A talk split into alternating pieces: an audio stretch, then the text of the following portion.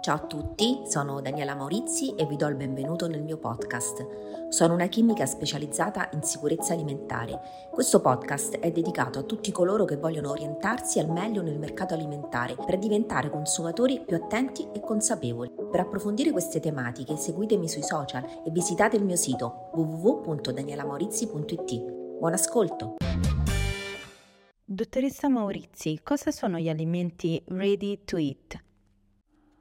Dunque, con alimenti ready to eat si intendono gli alimenti pronti al consumo, cioè quei prodotti che sono preparati dalle aziende alimentari che sono destinati a un consumo diretto, cioè dove non, non c'è bisogno di eh, altri processi di, di, lavorazione o una vera e propria cottura. E, mh, mm, nascono con l'obiettivo di semplificare la nostra quotidianità e eh, consentono di allestire quindi un pasto senza bisogno di troppo tempo o di manipolazione quindi diciamo quello che eh, per le persone che hanno un po' fretta oppure appunto quando eh, diciamo non ha voglia di cucinare, no? Eh, e, e, quindi infatti spesso non richiedono nessuna cottura, eh, al massimo magari un rapido riscaldamento al microonde oppure sul fornello.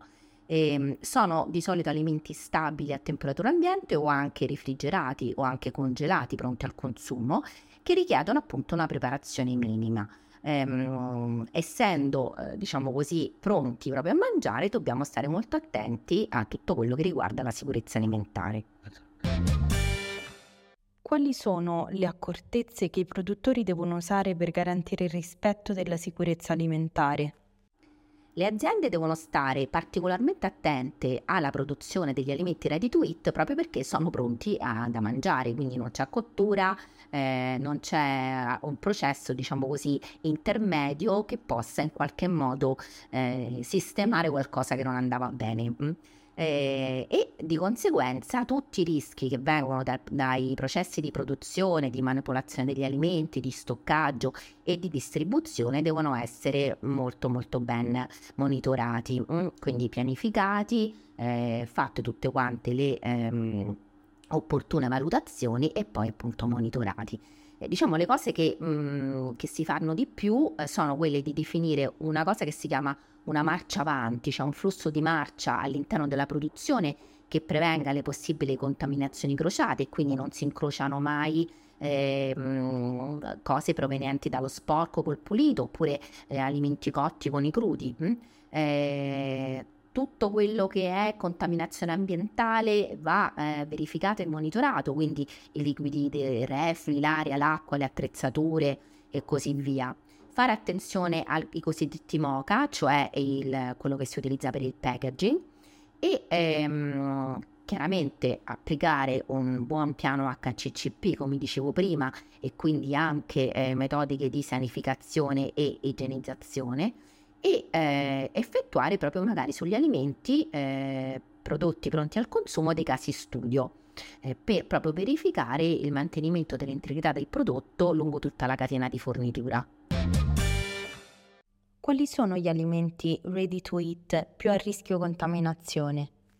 Allora, alcuni alimenti effettivamente pronti al consumo potrebbero essere portatori di patogeni e quindi potenzialmente, eh, diciamo così, dannosi per la nostra salute. Mm, tra questi ehm, vi evidenzio i formaggi morbidi, come per esempio il brie, mm, i formaggi quelli venati di blu, quindi gli erborinati, eh, ma anche il gelato, la mousse, i semifreddi, eh, gli hot dog, i, i, salumi, gli affettati, eccetera, e le creme spalmabili di carne tipo i patè, mm, il pollo e le carni precotte, i prodotti ittici affumicati refrigerati, le insalate tipo gastronomia, non so, le insalate di patate, l'insalata eh, col tonno, adesso ne troviamo di tutti i tipi, le verdure crude eh, preconfezionate, quindi quelle che si chiamano di quarta gamma, e eh, la frutta fresca anche eh, quella tagliata e le macedonie.